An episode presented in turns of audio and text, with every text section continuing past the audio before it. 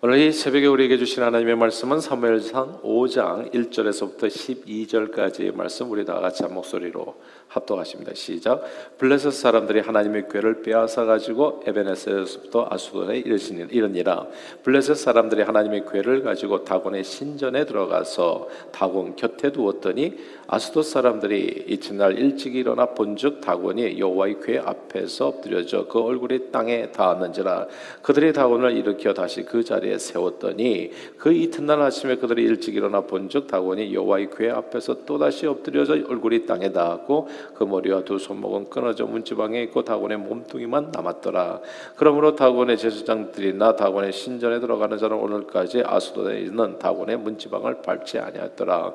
여호와의 손이 아스돗 사람에게 엄중히 더하사 독한 종기 재앙으로 아스돗과 그 지역을 쳐서 망하게 하니 아스돗 사람들의 이를 보고 이르되 이스라엘의 신의 괴를 우리와 함께 있지 못하게 할지라. 그의 손이 우리와 우리 신 다곤을 친다 하고 이에 사람을 보내어 블레셋 사람들의 모든 방백을 모으고 이르되 우리가 이스라엘의 신의 괴를 어찌하랴 하니 그들이 대답하되 이스라엘 신의 괴를 가도로 옮겨가라 하므로 이스라엘의 신의 괴를 옮겨갔더니 그것을 옮겨간 후에 여호와의 손이 심히 큰 환란을 그 성읍에 도와사 성읍 사람들이 작은 자와 큰 자를 다 쳐서 독한 종기가 나게 하신지라.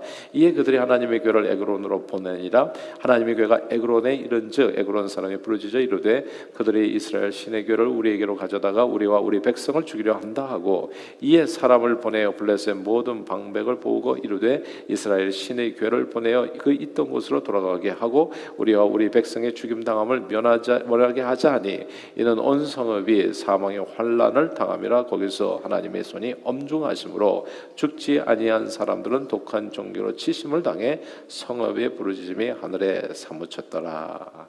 아멘. 성경은 창세기 1장 1절 태초에 하나님의 천재를 창조하시니라라는 말씀으로 시작합니다. 천재를 창조하신 하나님이 어떤 분이신지 아무런 설명이 없어요. 그분이 누구신지 왜 천지를 창조하셨는지 사람을 자기 형상으로 만드셨는지 하나님에 대한 별 설명도 없이 그냥 믿든지 말든지 하나님이 천지를 창조하셨다. 그냥 이게 그냥 indicative 그냥 그냥 명제로서 그냥 서술문으로서 우리에게 주어졌습니다. 그러니까 우리는 되게 알고 싶어요. 하나님이 누구신지. 우리는 하나님이 누구신지를 알지를 못한 상태에서 그냥 역사가 시작된 겁니다. 근데 이 창조주 하나님에 대해서 어쩌면 거의 유일하게 설명된 부분이 성경에 있습니다. 모세가 떨기나무 아래서 소명을 받으면서 여호와의 이름을 아니 하나님의 이름을 물어보죠. 그때 주님께서 답을 해 주십니다. 그 답을 통해서 우리는 우리가 믿는 하나님이 어떤 하나님인지를 이제 어렴풋이 뭐 확실하게라기보다도 대략적으로나마 이해할 수 있게 된 겁니다. 모세가 이렇게 물었지요. 제가 이스라엘 자손에게 가서 이르기를 너희 조상의 하나님이 나를 너희에게 보내셨다고 하면 그들이 내게 물어볼 겁니다. 그 이름이 무엇이냐? 그때 제가 뭐라고 답을 할까요? 이렇게 이제 하나님 앞에 묻습니다. 그때 하나님께서는 모세에게 나는 이런 사람이라고 얘기해 주는데 그때 말씀하셨던 것이 스스로 있는 자입니다. 이게 되게 애매한 말씀인데 근데 또 이 안에 모든 것이 하나님에 대한 모든 내용이 다 담겨 있는 말이기도 합니다. 저와 여러분들이 믿는 하나님은 스스로 계신 분이십니다. 이 말씀은 영어로는 I am who I am 나는 스스로 있다. 혹은 I am who I am. 나는 나다라는 뜻이기도 해요. 근데 이 말씀의 의미가 매우 심오하지요. 크게 두 가지를 생각해 볼 수 있어요. 첫째는 하나님의 절대성과 유일성을 의미한다. 하나님은 절대자로서 누구에게도 의존하지 않는 분, 그냥 독자적으로 존재하시는 유일하신 분이라는 겁니다. 누구에 의해서 창조된 것도 아니고 그냥 이 정말 되고자 하는 대로 되시고 내가 그 만드는 대로 만들어진다. 그러니까 말씀으로 세상 만들어지고 나는 유일하신 절대자라 그런 의미가 그 안에 있는 겁니다. 하나님은 사람들이 있게 한다고 해서 있고 없다고 해서 없는 분이 아니라는 거. 하나님은 이 세상의 우상들이나 잡신들처럼 그 누구에 의해서 창조되지도 않고 만들어지지 않았으며 영원 전부터 영원 후까지 존재하는 홀로 영원히 존재하시는 그런 하나님이라는 그런 뜻입니다.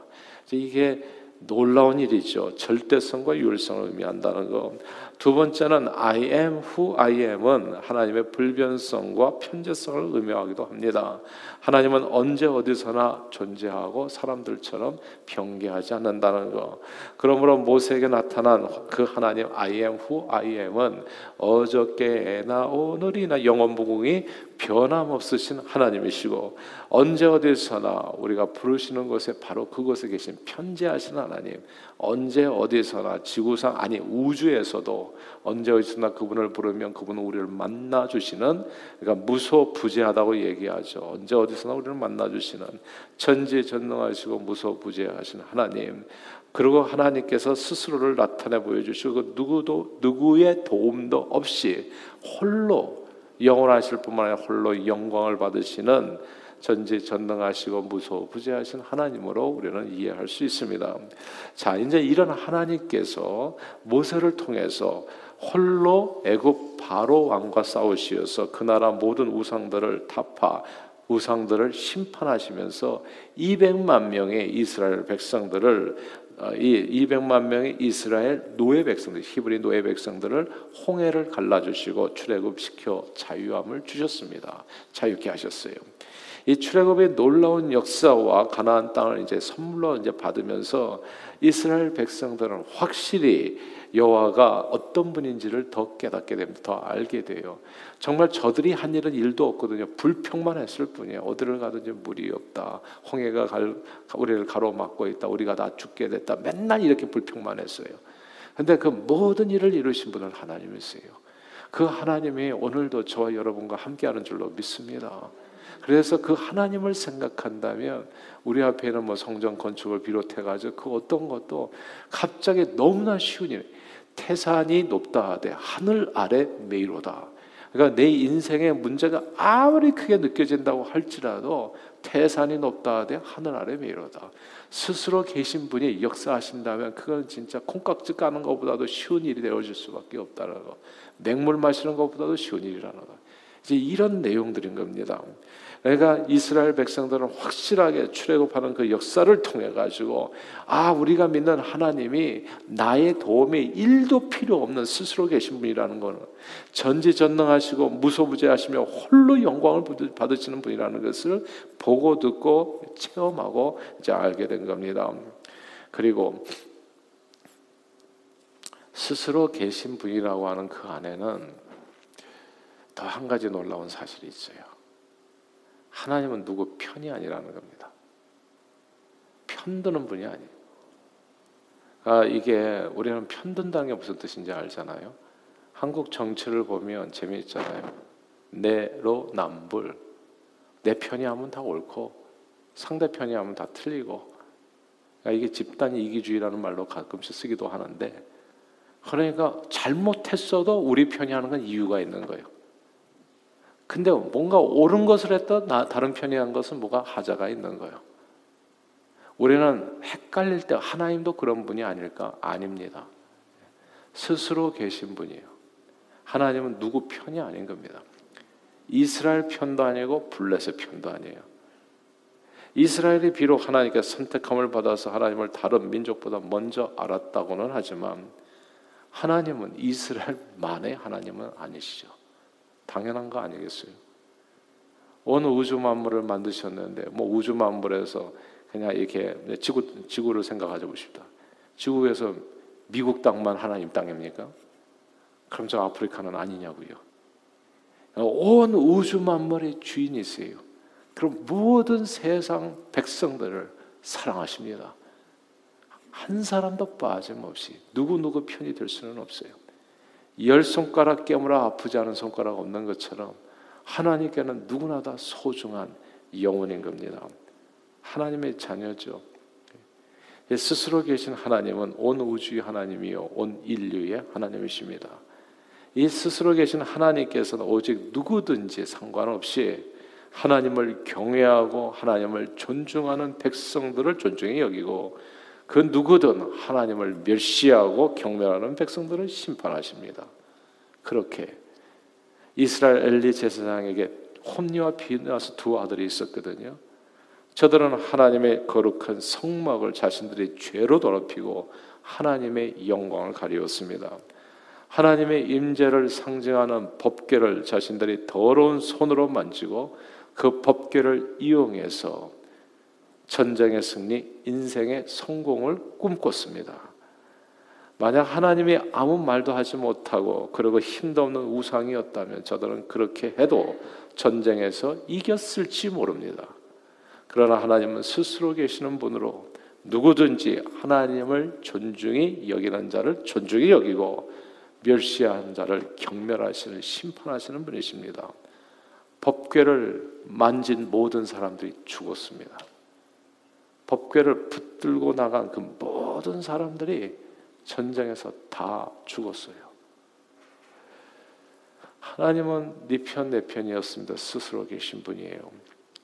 예수 믿노라 말하면서도 거짓되고 망령된 행실로 성령을 속이려 했던 아나니와 삽비라는 한날에 같이 죽었습니다. 박수 엘루마는 눈이 멀었고요. 고린도전서 11장 저는 되게 무서운 구절이라고 생각하는데 이게 성찬에 관한 말씀이거든요. 사도 바울은 죄를 회개치 않은 손으로 주님의 거룩한 성찬을 받은 고린도 교인들 중에는 약한 자와 병든 자가 많고 잠드는 자, 죽은 자도 적지 않다 말씀했습니다. 이런 내용들을 좀 아셔야 돼요. 아셔야 돼요. 그러니까 예수 그리스도를 믿을 때 제대로 믿으셔야지. 예. 어설프게 믿고 진짜 이 망령되에 믿다가는 이게 복이 될런지 뭐가 될런지 알 수 없는 길이에요. 차라리 예수 안 믿는 게 나을지도 몰라. 그렇죠? 하나님은 이스라엘 백성 편만이 아니었어요. 하나님께서는 비록 과거 족장들과의 언약을 기억하사 이스라엘 백성들을 불쌍히 여겨 저들을 출애굽시켜 주셨으나 저들이 하나님의 이름을 망령되이 일컫고 하나님과 세상사에서 머뭇머뭇거리고 그저 미지근하게 하나님의 이름을 이용해서 전쟁 승리나 꿈꾸었을 때 예수 이름을 빙자해 가지고 그냥 복이나 받겠다고 했을 때 하나님은 저들을 다 심판하셨습니다. 포로가 되게 하셨죠. 나라를 잃어버리게 하셨고 성전도 회파되었고. 그러니까 이게 하나님은 스스로 계신 분이라는 걸 항상 기억해야 돼요. 뭐 그렇다고 해서 하나님께서 하나님을 모르는 이방 나라 블렛의 편도 당연히 아니었습니다. 하나님은 이 편 저 편 다 아닙니다. 이스라엘과의 전쟁에서 승리한 블레셋은 하나님의 임재를 상징하는 법궤를 전리품 중에 하나로 생각했어요. 그래서 자신들이 섬기는 신 다곤의 신전에다가 법궤를 모셔두었던 거죠. 모셔둔 게 아니라 갖다 이제 이렇게 갖다 넣어, 넣어둔 거죠.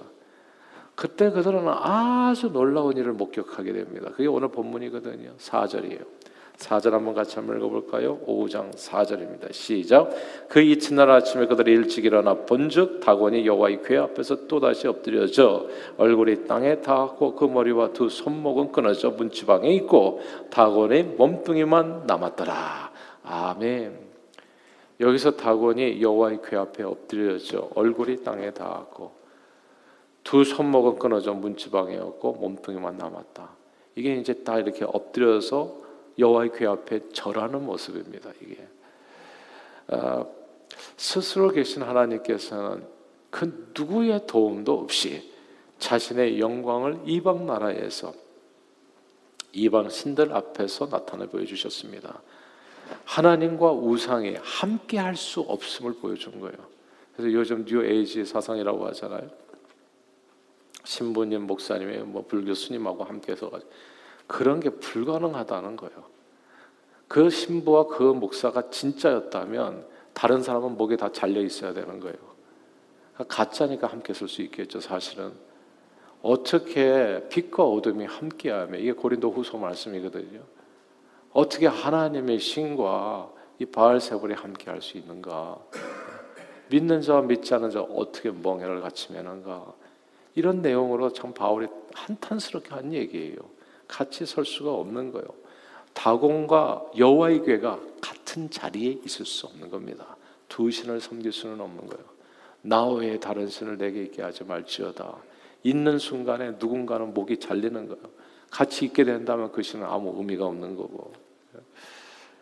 하나님과 우상에 함께 할 수 없음을 하나님께서 스스로 영광을 나타내 보여주신 겁니다. 홀로 영광을 받으신 거예요.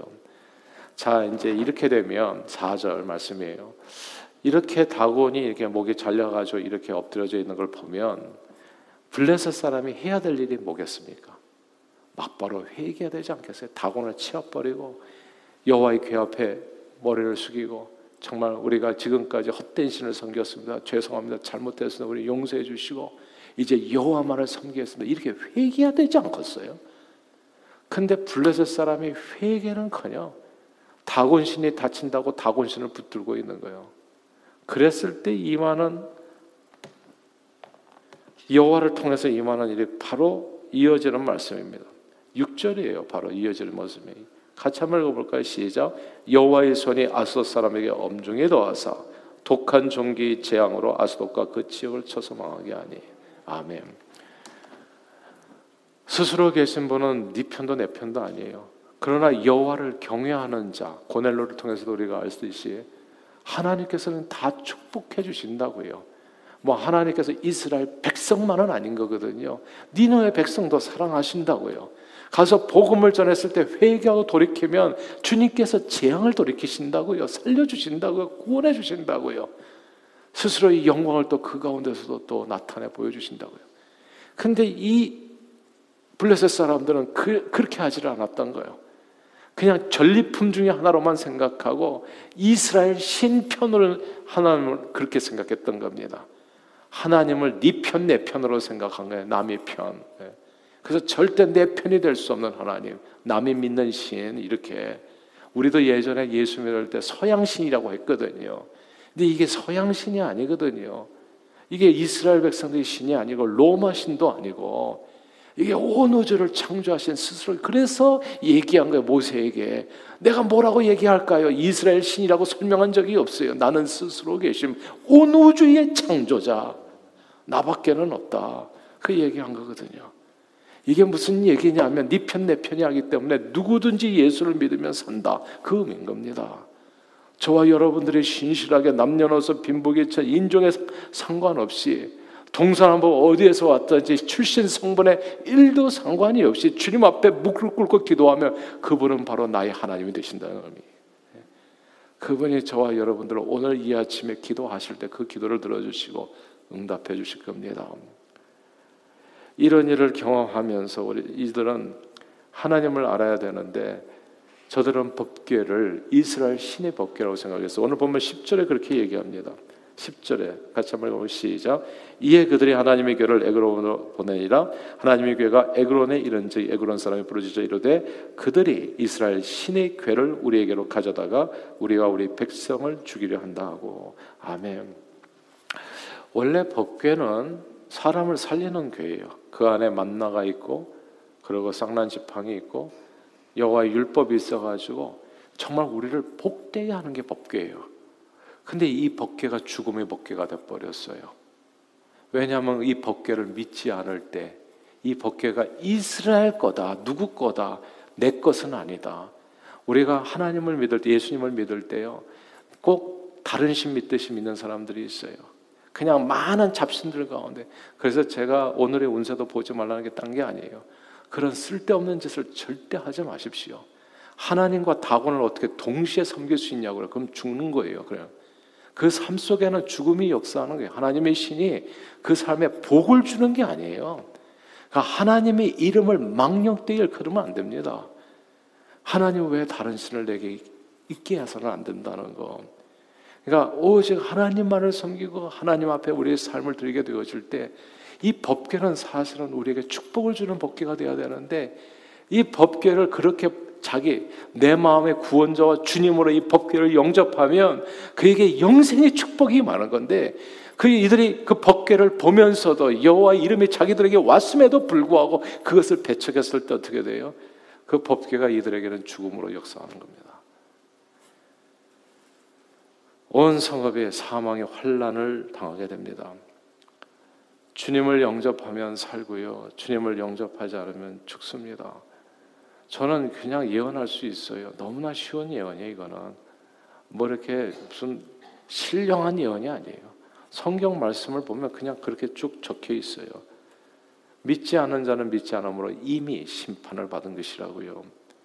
스스로 계신 분입니다. 저와 여러분들 믿는 하나님은 언제 어디서나 누구든지 예수를 믿으면 삽니다. 늘 주님을 그러므로 늘 주님을 경외함으로 오늘도 더 그분의 말씀에 순복함으로 왔다 갔다 헷갈리지 마시고 오늘 이 새벽과 같이 늘 주님 앞에 나와서 삶을 정성을 들이심으로 정말 여호와의 법계 하나님의 임재가 주시는 놀라운 축복을 언제나 여러분의 삶에서 누리시고 모든 일 형통한 하나님의 은혜 가운데 주의 영광을 온 세상에 드러내시는 그런 아름다운 복음의 일꾼으로 쓰임 받는 우리 모두 되기를 주님 이름으로 축원합니다. 기도하겠습니다. 사랑의 주님, 법궤는 사실 생명을 주는 하나님의 임재요. 축복의 통로였습니다. 근데 축복의 통로요. 생명을 주는 하나님의 임재의 그 상징물이 그냥 가는 곳마다 저주의 상징이 됩니다. 수없이 많은 사람들이 죽어갑니다.